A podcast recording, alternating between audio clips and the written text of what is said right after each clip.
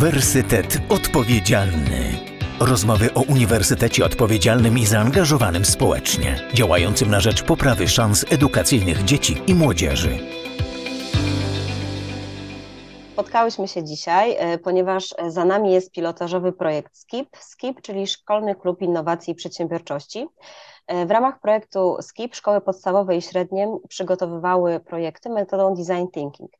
E, I są z nami panie, które były mentorkami uczniów, czyli e, pani Urszula Drzewiecka z 8 Prywatnego Akademickiego Liceum Ogólnokształcącego w Krakowie, pani Barbara Waszuk i pani Natasza Łączny ze Szkoły Podstawowej w Słomnikach.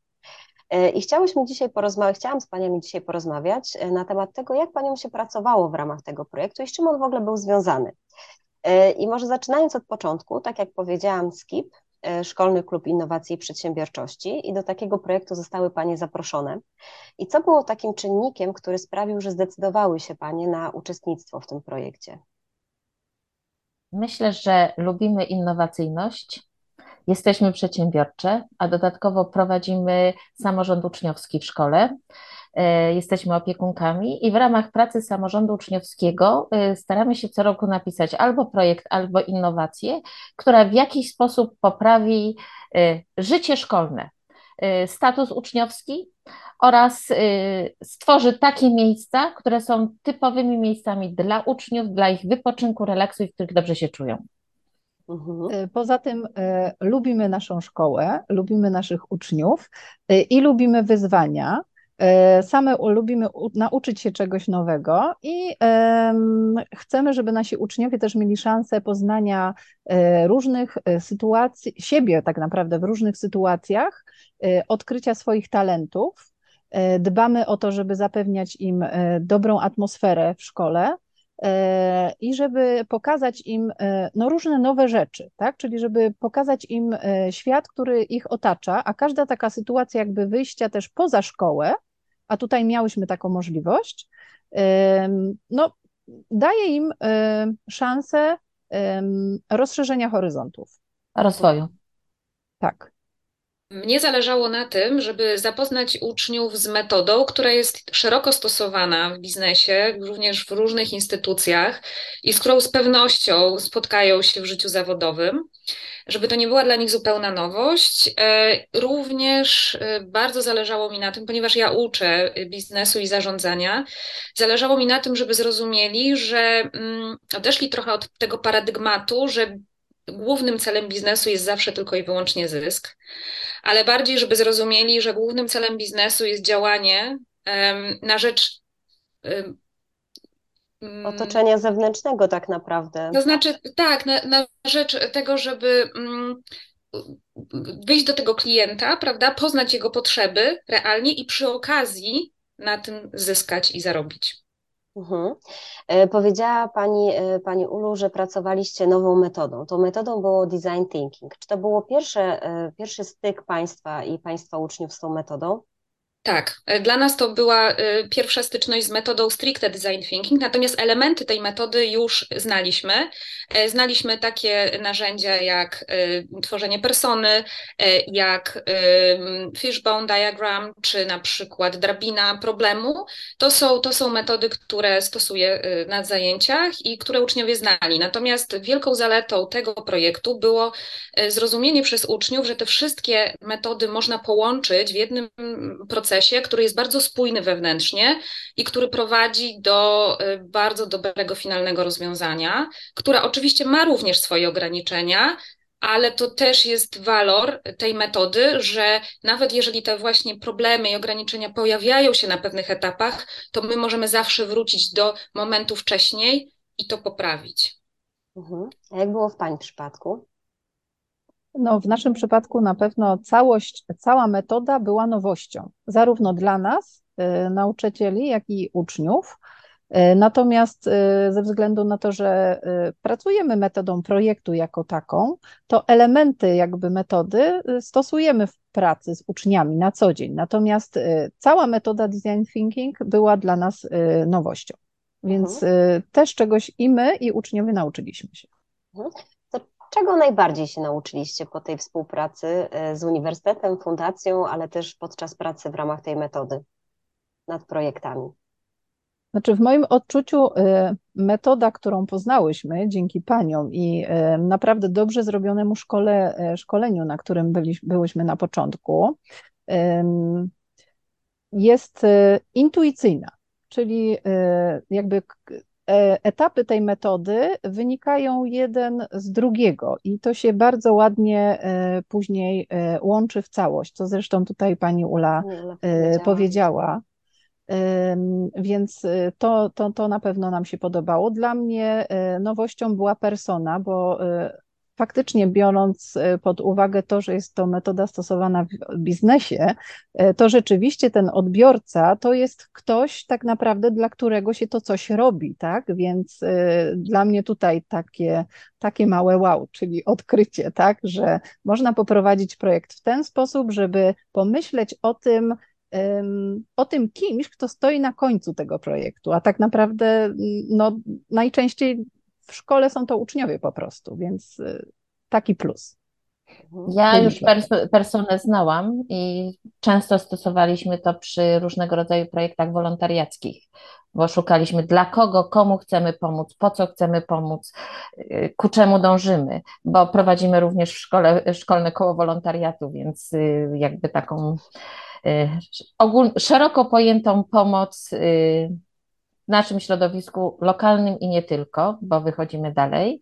Natomiast, y, tak jak powiedziała Natasza, nigdy nie pracowałam jakby całym projektem, ale jego fragmentami i fragmenty też wprowadzam do mojego przedmiotu. Ja uczę języka angielskiego i bardzo dużo różnego rodzaju projektów robimy na lekcji, krótkich, małych, krótkoterminowych, długoterminowych i kończących się jakby może prezentacją. Nowością dla mnie było prototypowanie. Tego nigdy nie robiłam. Y, bardziej nazywałam planowaniem, marzeniami, natomiast nigdy jakby nie tworzyłam prototypu. I uważam, że to jest super sprawa y, i bardzo się to dzieciom podobało, więc myślę, że troszkę więcej tego wprowadzę również do mojego przedmiotu. Mhm. Więc tak trochę nową metodą, tak w całości, bo części, tak jak Panie mówią, wykorzystują Panie na co dzień, ale pracowały Panie nad różnymi projektami. E, co to były za projekty? Tak, jeżeli, no, chodzi, dobrze, jeżeli chodzi o moją szkołę, to tutaj uczniowie y, bardzo im leży na sercu y, dobro naszej planety y, i klimat, i oni wyszli od tych zagadnień związanych z zrównoważonym rozwojem, ale skupili się na młodzieży, skupili się na studentach, bo jest to bliska perspektywa, za chwilę oni będą studentami i chcieli zrozumieć, problemy studentów w kontekście właśnie dóbr materialnych, jakichś ograniczeń, które oni też mają i które czują, że powinniśmy wszyscy mieć. Y, troszeczkę po tych wywiadach zmienili perspektywę, zrozumieli, że dla większości osób problemy klimatu są rzeczą y, na drugim planie.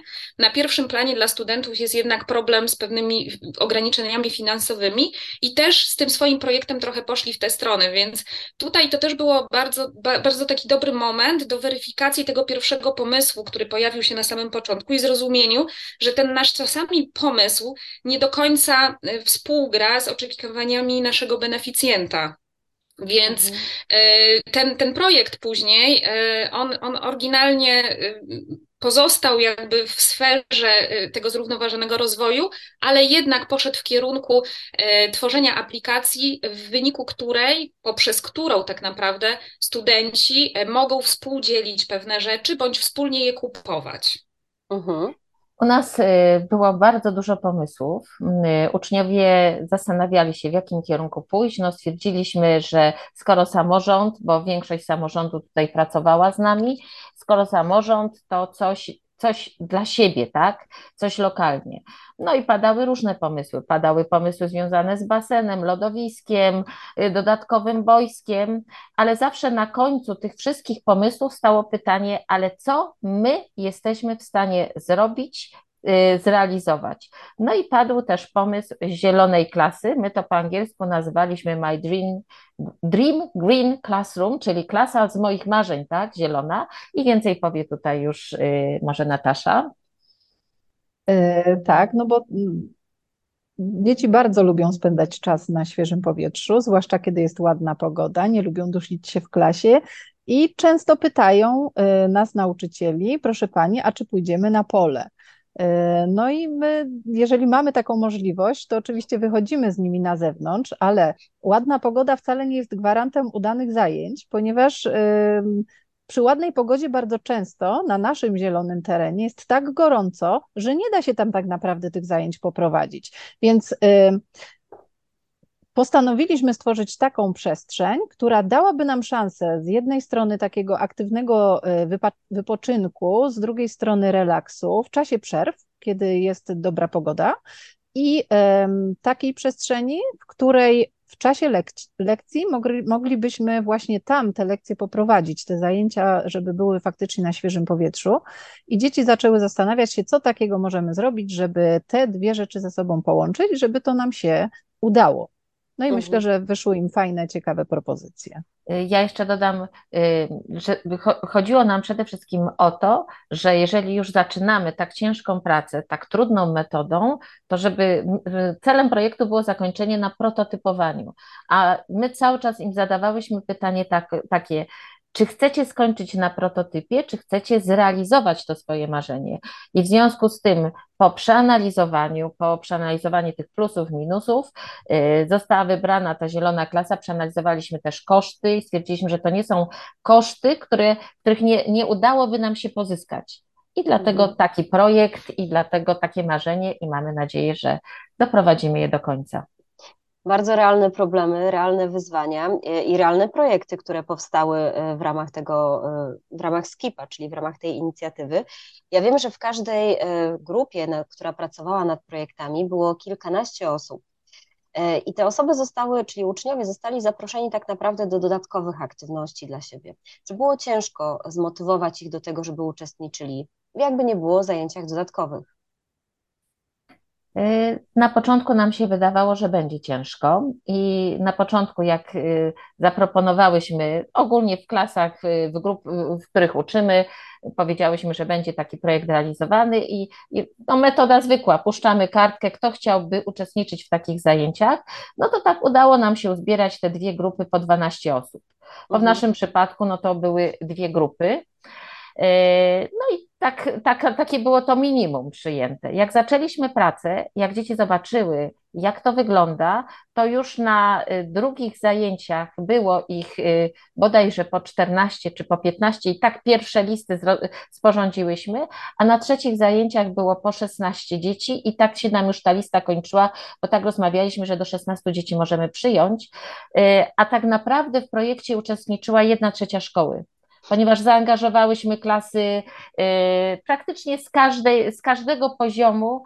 Y, była grupa, która tworzyła projekt, która prezentowała, y, włączała się w ten projekt. Także ja uważam, że nie było problemu, ponieważ tematyka i sposób działania był bardzo interesujący dla uczniów. U Pani było podobnie, Pani Ulu? Tak, to znaczy y, z jednej strony podobnie, a troszeczkę inaczej jednak, bo ja uczę w liceum, gdzie uczniowie mają dużo zajęć i bardzo długo y, są w szkole, a później jeszcze długo muszą pracować w domu. Y, I to byli też maturzyści, więc tutaj to było dodatkowe obciążenie. Jednakże po spotkaniu, które zorganizowałam dla nich i gdzie przedstawiłam im główne założenia metody, zobaczyli, że to jest bardzo precyzyjne i wszystko dobrze poukładane w czasie zdecydowali się i byli, już wtedy nie było żadnego problemu z motywacją. Czasami brakowało ich na niektórych spotkaniach, niektórych osób, ale nigdy to nie wynikało z tego, że nie chcieli być, tylko wynikało z jakichś innych zobowiązań, które no, po prostu musieli dopełnić w danym czasie. Natomiast, ponieważ jest to praca zespołowa, y, to tam y, zrodziło się bardzo duże zaufanie i poleganie na sobie nawzajem. E, więc jak były takie momenty, że e, niektóre osoby były bardziej obciążone obowiązkami szkolnymi, to inni troszeczkę przejmowali tutaj działanie, inicjatywę i odwrotnie. Więc e, ten projekt też pokazał im, że nawet w bardzo takim trudnym okresie, jakim jest klasa maturalna, można zrealizować bardzo ciekawe rzeczy, właśnie dlatego, że jest się razem. Mhm. A jakby Pani miały wskazać jakieś takie momenty przełomowe w pracy nad tymi projektami, to co to było w Waszym przypadku? W naszym przypadku to było wyjście e, na rozmowy z beneficjentami, potencjalnymi beneficjentami e, aplikacji, którą chcieli stworzyć, poza mury szkoły, ponieważ jednym z, z kluczowych tak naprawdę elementów tej metody jest rozmowa e, z potencjalnym klientem bądź beneficjentem, jak w tym przypadku, na temat realnych potrzeb i na temat realnych problemów, z którymi ta osoba się mierzy. E, moi uczniowie, tak jak już wspominałam wcześniej, wyszli z pewnymi założeniami, z pewnymi celami, które im przyświecały, natomiast e, musieli je skonfrontować później e, ze światem zewnętrznym, czyli z osobami, których kompletnie nie znali wcześniej. To ich troszeczkę zestresowało w pierwszym odruchu, ale później byli bardzo zadowoleni, bo zrozumieli, że pewne opinie, które mieli, no, trzeba weryfikować, trzeba sprawdzać, i trzeba później trochę modyfikować swój pomysł w kontekście właśnie e, tych informacji, które się zbiera e, w sposób taki metodyczny. Mhm, czyli projekt wymusił, jak dobrze rozumiem, taką elastyczność i wychodzenie ze swojej strefy komfortu. Tak. W Pani przypadku beneficjentami, to może tak y, tylko zaznaczmy, byli studenci, prawda? I, i te wywiady były tak, y, przeprowadzane ze studentami. Mhm. Tak. A u Pani takie momenty przełomowe, które Panie pamiętają z prac nad projektem? No, trudnym momentem było właśnie wyjście, wyjście ze szkoły, pójście, to znaczy tak, y, po stworzeniu już projektu, po stworzeniu makiety, po stworzeniu filmu, po stworzeniu pantomimy i piosenki, tym się dzieci świetnie bawiły. Trzeba było pójść i teraz poszukać pieniędzy, ewentualnie poszukać wsparcia. Y, ponieważ wyliczyliśmy mniej więcej koszt naszego projektu na około 50 tysięcy złotych, i dużo, i niedużo w skali, w skali szkoły, no to trzeba było porozmawiać y, z panem burmistrzem, z panem wiceburmistrzem, czy z y, przewodniczącym Centrum Obsługi Edukacji w naszej gminie, no i dowiedzieć się, czy nam sprzyjają. I to było trudne. Z panią dyrektor oczywiście. O, z panią dyrektor to w pierwszej kolejności, bo w ogóle czy możemy się wziąć za taki projekt, tak? I to było trudne i to było trudne dla dzieci, które na początku hura, hura, ja pójdę. Każdy z nich chciał pójść, tak. ale jak przyszło później do samej rozmowy, do samego spotkania, to już nie było takiego hura. Najtrudniejszy był według mnie pierwszy wywiad, choć był poprowadzony najbardziej luźno, bo tak jakby dzieci się wtedy uczyły tej rozmowy. Kolejne wywiady poszły im już łatwiej, e, ale jednak no, patrzyłyśmy, obserwowałyśmy to, w jaki sposób te wywiady y, y, przeprowadzają i widziałyśmy to spięcie, ten stres. To, czego nie było podczas tej całej zabawy, bo tak to nazwijmy, ciężkiej pracy i zabawy z projektem, tu po raz pierwszy pojawił się stres, bo była y, rozmowa z poważnymi osobami, z osobami mającymi wpływ nie tylko na to, co dzieje się w naszej szkole, ale na to, co dzieje się w naszej gminie. No i mm, ta niepewność, co usłyszą. Ale myślę, że usłyszeli tak dużo dobrych słów i dużo słów poparcia, że jakby wzmocniło to ich chęć do prowadzenia projektu do końca. E, myślę, że też e, dla nich trudnością było e, skonstruowanie odpowiednich pytań do tych wywiadów. To wcale nie okazało się być takie proste, mimo tego, że oni wiedzieli, y, co realizujemy, co chcą, czego chcą, co chcą osiągnąć, y, to jednak y, no są to jeszcze dzieci w szkole podstawowej i dla nich połączenie tego w taką logiczną całość, żeby to rzeczywiście miało swój początek, jakieś rozwinięcie, jakieś zakończenie, to nie było prostą rzeczą to mhm. też było, to dla nich było trudne, wydaje mi się. Nie samo tylko y, przeprowadzenie wywiadu, ale również przygotowanie się do niego, czyli ogólnie cała ta strefa, y, ten obszar, to dla nich był trudnością, bo wywiady z, z dziećmi, z rówieśnikami na temat tego, co sądzą o zielonej klasie, co by tam chcieli y, mieć i tak dalej, jakby przed robieniem tego projektu, czyli y, określanie tej persony, kto to będzie, y, jakie ma potrzeby i tak, i tak dalej, to tutaj bawili się dobrze. Natomiast, tak jak pani Ula powiedziała, jak już mieli wyjść poza szkołę, y, to tutaj, tutaj nie było to dla nich łatwe. No i brakło tej elastyczności, bo jak już mieli przygotowane pytania, to jakby brakuje im wsłuchania się w odpowiedź osoby, z którą rozmawiają, i czasem odpowiedź na kolejne pytania pada już wcześniej, a jakby nie umieli się tego przeskoczyć, tylko zadawa tak, zadawali kolejny raz pytanie, na które już właściwie odpowiedź była i pan burmistrz patrzy i mówi, ale właściwie to już wam na to odpowiedziałem, tak? No. No ale tutaj miały e, najlepszych, e, mieli najlepszych, najlepsze z możliwych mentorek, czyli panie były ich mentorkami w tym projekcie i podejrzewam, że duża też była rola pań. Dlatego chciałam zapytać, jak w ogóle oceniają panie wykorzystywanie tego rodzaju projektów i metod w ramach tych projektów jako taki komponent kształcenia postaw społecznych, przedsiębiorczych w uczniach? E, co może być taką korzyścią mm, z takich e, projektów, a co jest największym ewentualnie wyzwaniem, jeżeli Panie takie identyfikują? Praca była trudna, powiem tak, ciężka dla nas również. Y, dużo nas czasu kosztowała, ale uważam, że po to jesteśmy nauczycielami, po to pracujemy w szkole i tak jak Natasza powiedziała, my to lubimy. I uczymy dzieci życia i takie projekty uczą ich takiego normalnego życia, nie schematów. Mhm. Uczą ich wyjścia spoza ramek a tak, chyba to jest najważniejsze.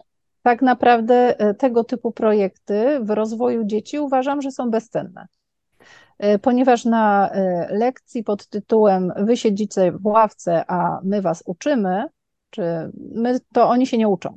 Mhm. Natomiast w trakcie takiego projektu rzeczywiście proces uczenia się cały czas występuje i oni uczą się od nas, uczą się od siebie wzajemnie i uczą się takich kompetencji, których na lekcji podającej, no takiej, no umówmy się, mam nadzieję, że nietypowej w dzisiejszych szkołach, bo my od takich lekcji odchodzimy, ale jednak y, o takich słyszymy, tak, dookoła, no to tego typu zajęcia różnią się diametralnie i powodują, aktywność ucznia wywołuje w nim jakiś ślad, tak, pozostawia w nim później jakiś ślad.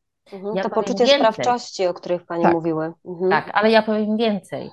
Y, jak Natasza powiedziała, y, było uczenie się, uczenie się, bo my się też uczyłyśmy. Ja mam w tej chwili zainstalowanego Minecrafta na moim komputerze i też się ja muszę też. to nauczyć. Wiele pomysłów, wiele rozwiązań dzieci, my byśmy na to nie wpadły, a oni wpadli, więc się też uczyłyśmy y, stworzenia pewnych elementów, no i przede wszystkim uczyłyśmy się ich dzieciaków się uczyłyśmy i to jest dla nas bezcenne, dla nas nauczycieli, bo to jest nasza persona, tak? My dla tej mhm. persony działamy, więc my tą personę musimy poznać i dzięki temu poznajemy ich lepiej. W szkolnej ławce się poznaje inaczej, a mhm. na luzie, y, w rozmowie, w tworzeniu czegoś wspólnie, razem, bo tak to trzeba powiedzieć, to nie, nie możemy powiedzieć, oni tworzyli, my razem to tworzyliśmy, tworzyliśmy jeden zespół. To po prostu bezcenne. E, tak, ja bym jeszcze dodała, że bardzo ważne było to, że oni się też od siebie nawzajem uczyli, e, bo też na tym właśnie polega edukacja, prawda? Że, że to nie jest tylko my, nie jesteśmy tylko my jako nauczyciele, czy jako tacy przewodnicy w tym procesie, ale również oni od siebie nawzajem się mnóstwo rzeczy uczą. E, uczą się też e, rozmawiać z osobami, z którymi normalnie pewnie by nie mieli kontaktu, bo ja miałam dość mocno zróżnicowaną grupę, zarówno z trzecich klas liceów, jak i z maturalnych. Oni się wcześniej nie znali i tutaj na tym polu się poznali i zobaczyli nagle siebie troszeczkę inaczej, zobaczyli, że mogą nawzajem od siebie właśnie wiele czerpać, wiele inspiracji.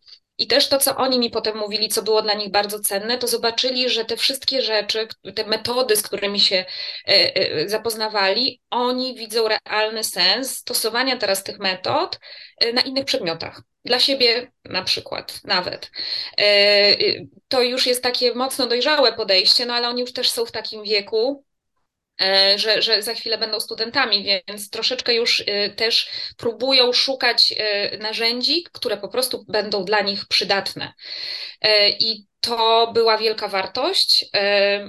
Jedna z uczestniczek również powiedziała, że ona w swoim życiu już zrobiła bardzo wiele projektów w szkole, bardzo, w bardzo wielu grupach działała, natomiast nigdy nie miała podanych metod, według których mają działać, czyli uczniowie byli często zostawiani sami sobie e, z jakimś tematem, który został im zadany przez nauczyciela do pracy w grupie.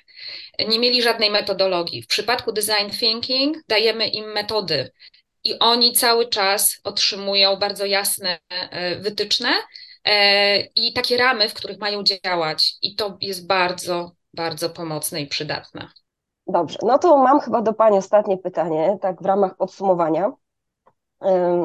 Co by Pani powiedziały osobom, które zastanawiają się, czy warto inwestować czas i energię w tego rodzaju inicjatywy? Powiedziałabym, żeby się nie zastanawiali, tylko działali. Krótko. Ja zawsze, jak gdzieś tam stoi przede mną jakiś taki projekt, to pierwsze moje pytanie, pierwsza moja odpowiedź jest dobrze. Potem się zastanawiam, czy dam radę i czy mam czas, a potem się zastanawiam, czy mogę być w dwóch miejscach naraz. I jak do tej pory mi się udaje. Ja I nie dobrze... wiem, jak Basia to robi. Mam ciebie. Skutecznie to tak. panie robią, bo projekty były fantastyczne. Tak naprawdę w dzisiejszych czasach no jest to metoda projektu w ogóle, jest metodą y, konieczną do tego, żeby kształtować kompetencje przyszłości u, u, uczniów, y, więc nie ma się co zastanawiać, tylko po prostu trzeba pracować tymi metodami.